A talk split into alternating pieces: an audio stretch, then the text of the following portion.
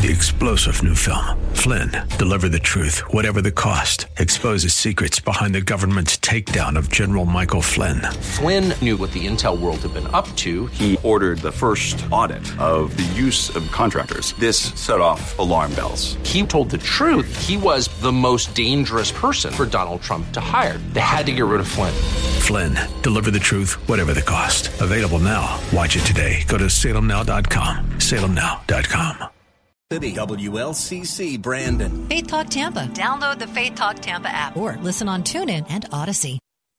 The following is sponsored by Verse by Verse Ministries and is pre recorded.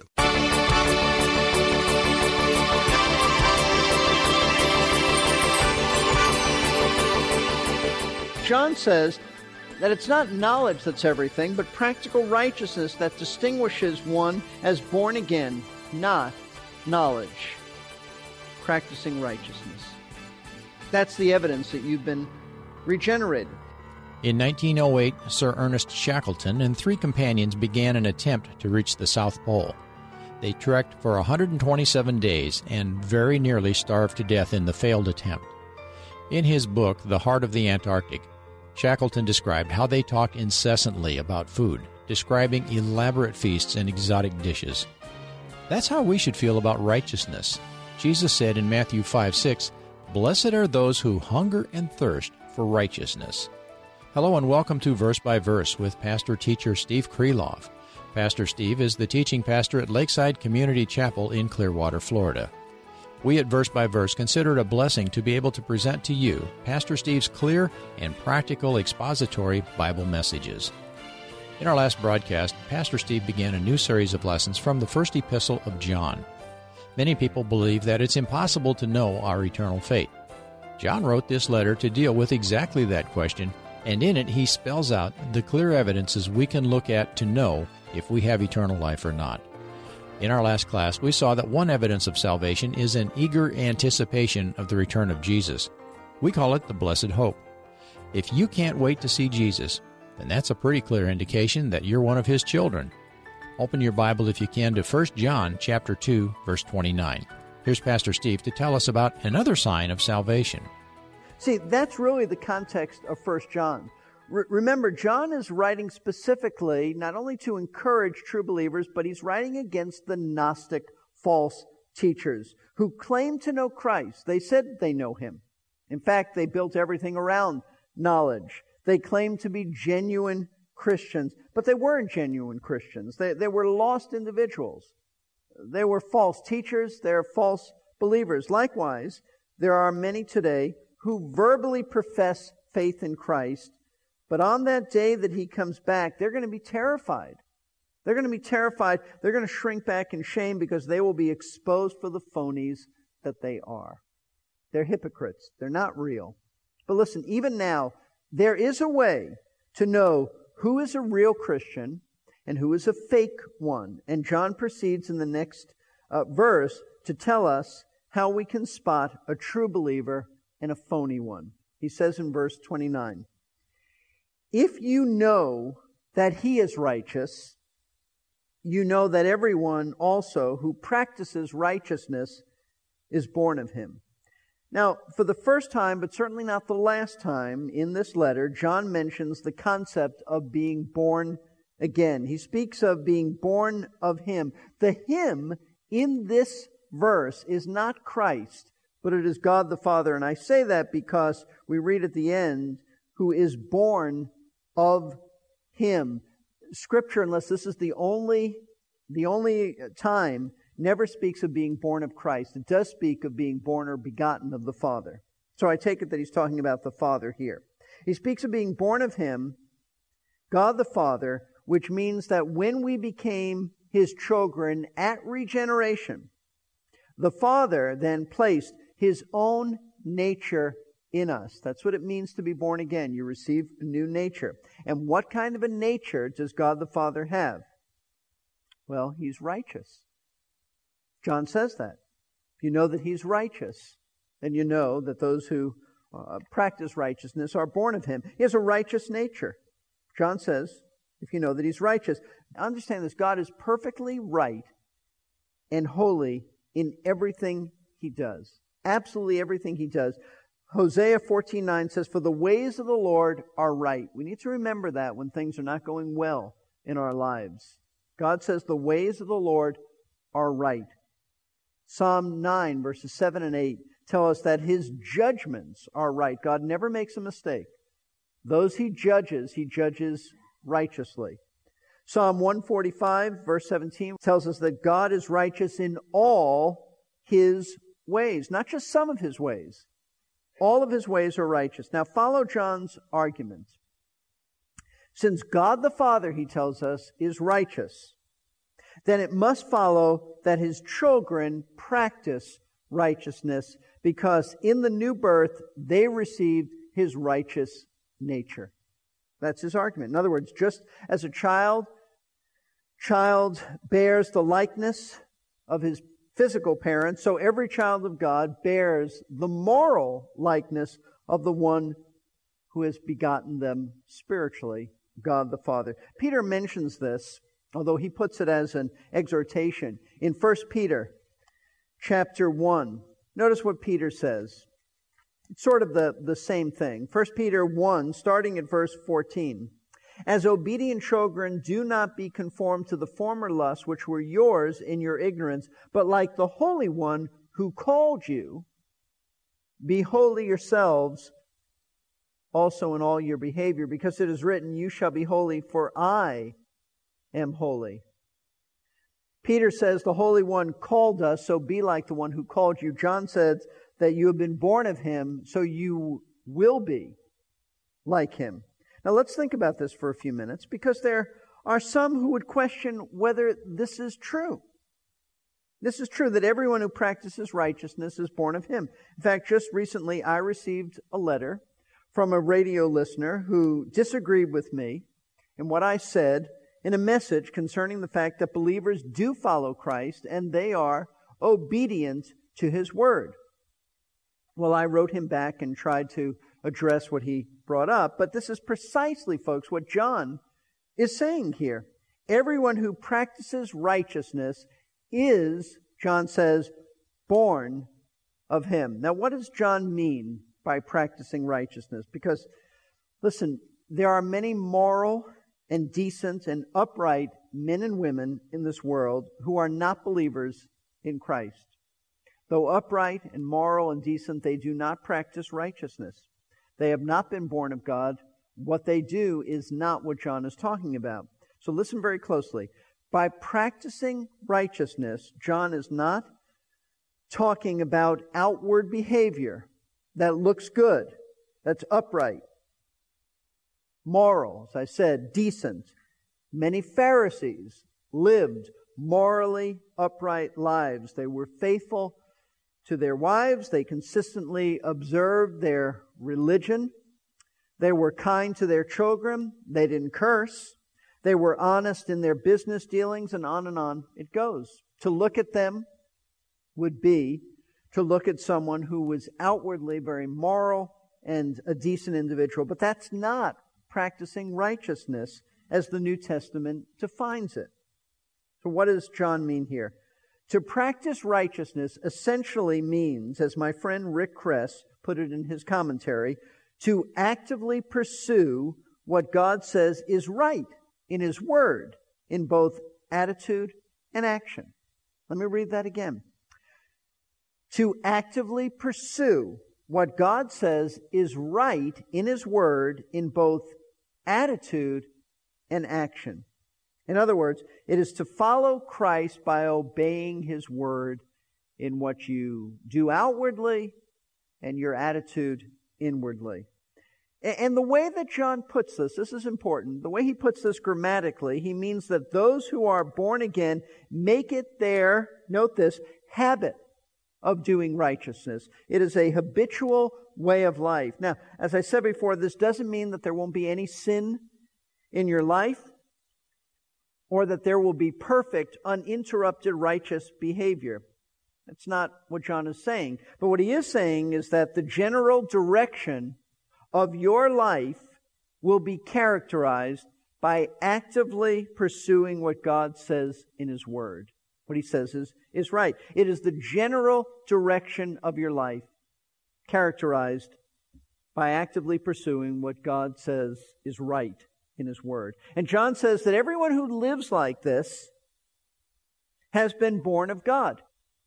Otherwise, they not only would not live like this, they, they couldn't live like this. You see, it's only as we have received a new nature of righteousness that we have the desire and the ability to practice righteousness. Let me show you this from Philippians chapter 2.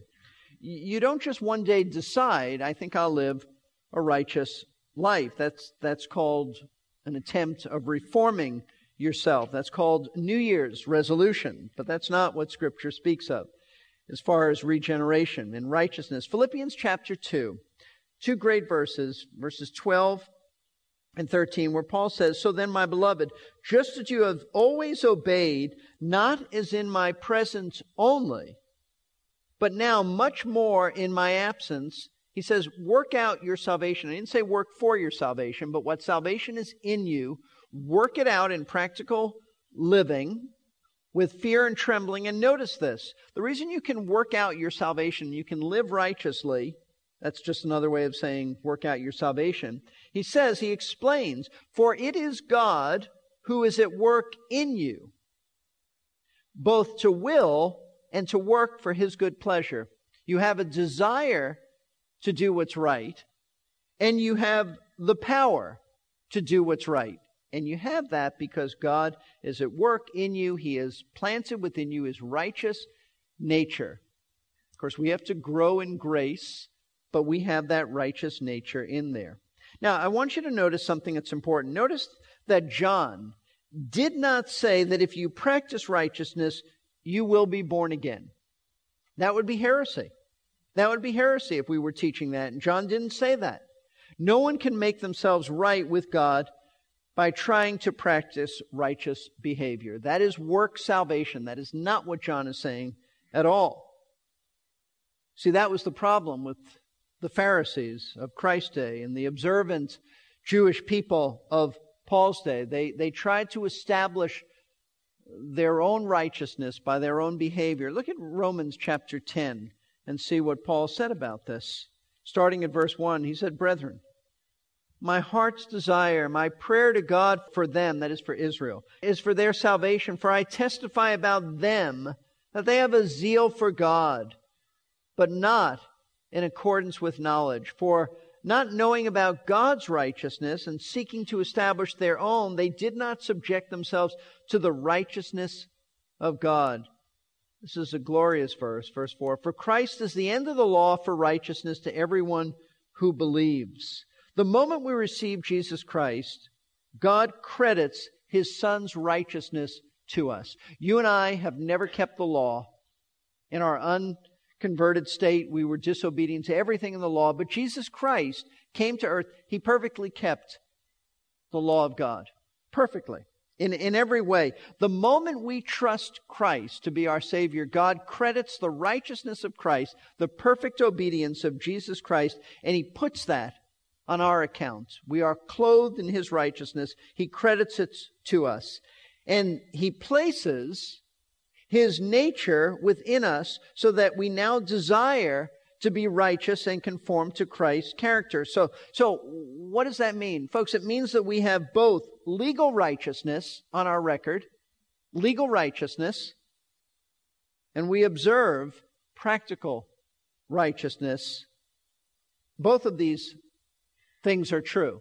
Legal righteousness, and we practice in our daily lives righteousness, but it is all because of God's grace and nothing in and of ourselves.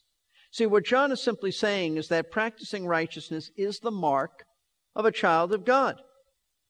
Now notice, notice he did not say that knowledge was the mark of a true Christian. As important as Bible knowledge is, John didn't say that.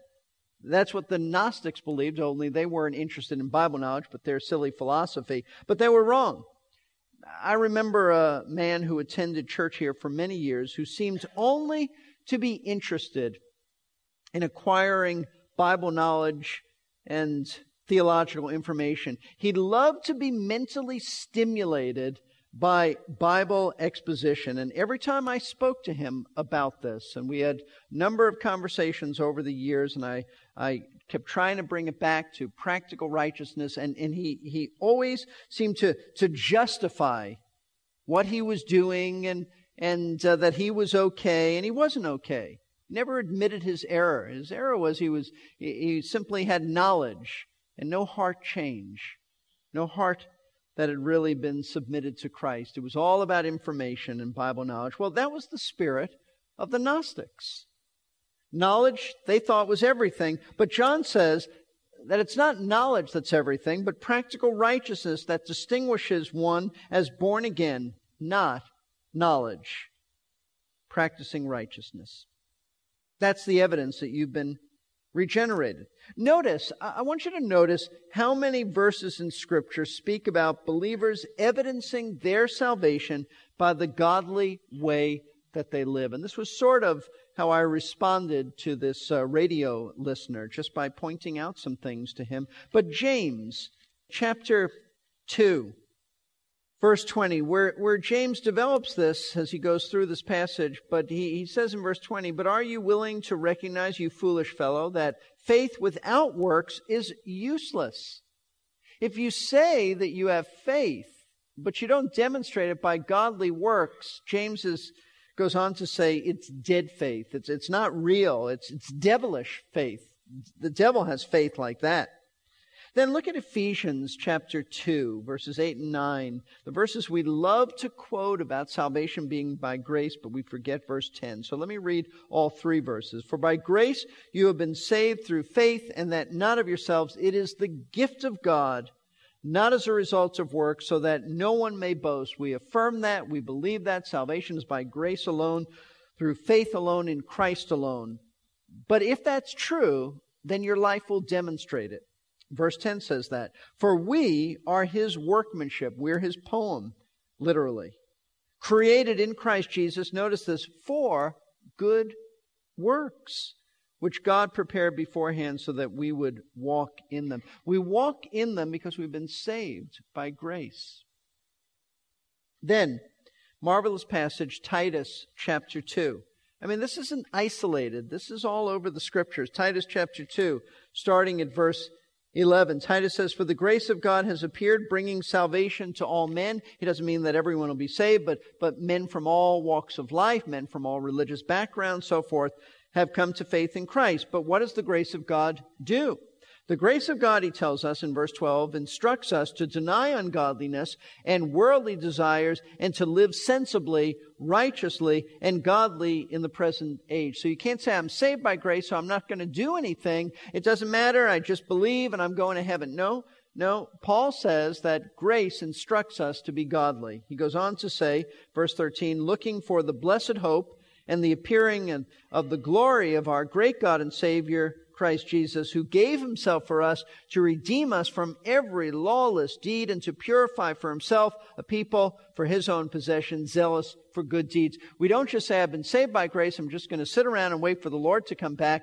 Paul says, no, you've been redeemed and now you are his possession, zealous for good deeds. So those are just some of the many verses that are found in the Word of God that tell us that if you're saved, there'll be fruit in your life, the fruit of a righteous life. Listen, but it's not simply these isolated verses, or not simply these verses that we've pulled from Scripture, but everything we have studied so far in First John tells us that the evidence of being a true Christian is righteous behavior.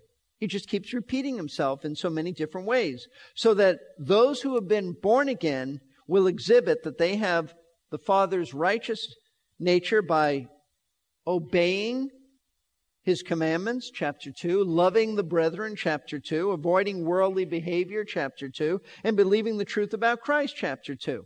But not only that, I remind you that the entire Sermon on the Mount taught by Jesus is about pursuing righteous behavior as citizens of his kingdom. And in that sermon, he says, do not be like the religious hypocrites who only had an outward display of righteousness. It was an external form of righteous behavior, but the Pharisees knew nothing about inner holiness.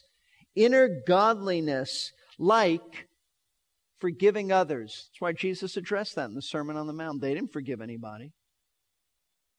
We're to forgive. That's an inner attitude. We pursue the right mental thoughts so that, so that as, as men, we, we curb lustful thinking about women. And we don't hate in our hearts. Our praying is concerned with God hearing us and not men's approval.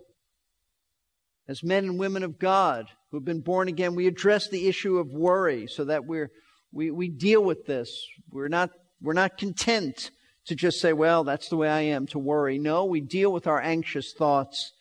We don't want to be untrusting of God. I mean, all this in the Sermon on the Mount is, is to practice inner righteousness. Same thing that John is saying. Jesus said that's what the citizens of his kingdom do. And John says essentially the same thing by saying that's what those who are born again do. But they're saying the same thing. Now, folks, if someone says they are born again, but they don't practice righteousness, then what are we to conclude? They've never been born again. That's what we conclude. Later on in chapter 3, John will address the issue of people claiming to be saved, but who don't practice righteousness. Notice what he says in chapter 3, verses 7 and 8. Little children, make sure no one deceives you. The one who practices righteousness is righteous, just as he is righteous. The one who practices sin is of the devil, not a child of God. Those who practice sinning as an uninterrupted habit of life are children of Satan. They are not children of God. Listen, don't let anyone, John says, deceive you. And don't be deceived about your own life. If you've been born again, you will practice righteousness, even though there's sin in our lives. You will practice righteousness because you are a child of a righteous God. You have his righteous nature within you. But if righteousness is just alien to you, it's not a reality in your daily life, or if the only righteousness you know is just cultural stuff, legalistic stuff, conformity to, to rules laid down by some Christian institution, and you have no concern for inner purity and godly attitudes, then you still need to be born again. So, what is the one mark of someone who's born again? They practice righteousness. I hope you read this and, and affirm in your own heart yes, that's where I'm at. It's not of me, it's of the Lord, and I praise Him for it. Let's bow for prayer. Father, it seems that in the last few weeks, you've been hammering this truth home to us at Lakeside. And we can only conclude that this is exactly what you want us to hear. Make sure that we're saved. Make sure that those who we know who claim to believe in Christ but don't live like they should hear this as well. Help us to have the courage to address these issues in our own lives as well as in the lives of others, Lord. Not not in a holier than thou attitude, but with a, a humility, Lord, that says that we care about them and we want to bring these things to their attention. So I pray that you'll help us to not be deceived, to understand what you've written here. And Lord, thank you for the joy of being able to fellowship with you now so that when we see you face to face, we will not be like those who shrink back. We will be able to freely speak to you because we've spoken to you all of these years, and we, we do have boldness to approach you, knowing that you have already dealt with our sin. Lord, so thank you. Thank you for loving us. Thank you for the freedom we have in talking to you. And thank you, Lord. We look forward to talking to you face to face. And we pray this in your precious name. Amen. Amen. How about you? Do you look forward to seeing Jesus face to face? A little trepidation at the prospect of meeting our Maker is healthy. After all, He is the infinite and almighty God. But if we are His children, we'll be joyfully anticipating that day. We're glad you could join us today for Verse by Verse. Pastor Steve Kreloff is teaching a series of lessons from 1 John. If you missed our last class and want to catch up, you can listen to it at our website, versebyverseradio.org click on the Audio Archives tab. If you'd like to help finance these broadcasts, you can find giving information on our website as well. That's versebyverseradio.org. Pastor Steve is the teaching pastor at Lakeside Community Chapel in Clearwater, Florida. If you're in the area some Sunday and want to worship at Lakeside, the address is 1893 Sunset Point Road in Clearwater. You can learn more at lakesidechapel.com or call 727 239 0306. If you'd like a free CD with this message, you can ask for that at that same number, 727 239 0306. This is Jerry Peterson. I mentioned earlier that if we have trusted Christ for salvation, we have become children of God. Join us next time on Verse by Verse as Three star general Michael J. Flynn, head of the Pentagon Intelligence Agency, knew all the government's dirty secrets. He was one of the most respected generals in the military. Flynn knew what the intel world had been up to, he understood its funding. He ordered the first audit of the use of contractors. This set off alarm bells. The explosive new documentary, Flynn, Deliver the Truth, Whatever the Cost, uncovers the facts behind this scandal. Flynn told the truth. He was the most dangerous person for Donald Trump to hire. I find out the worst enemy that I'm going to face in my life is right here in America. They took my assessment and they wanted me to change it. And I was like, I'm not changing it. They had to get rid of Flynn. With in depth interviews, archival footage, and never before seen personal records of the man behind the headlines. I just felt like I was drowning. Flynn, deliver the truth, whatever the cost. Available now. Watch it today. Go to salemnow.com. Salemnow.com.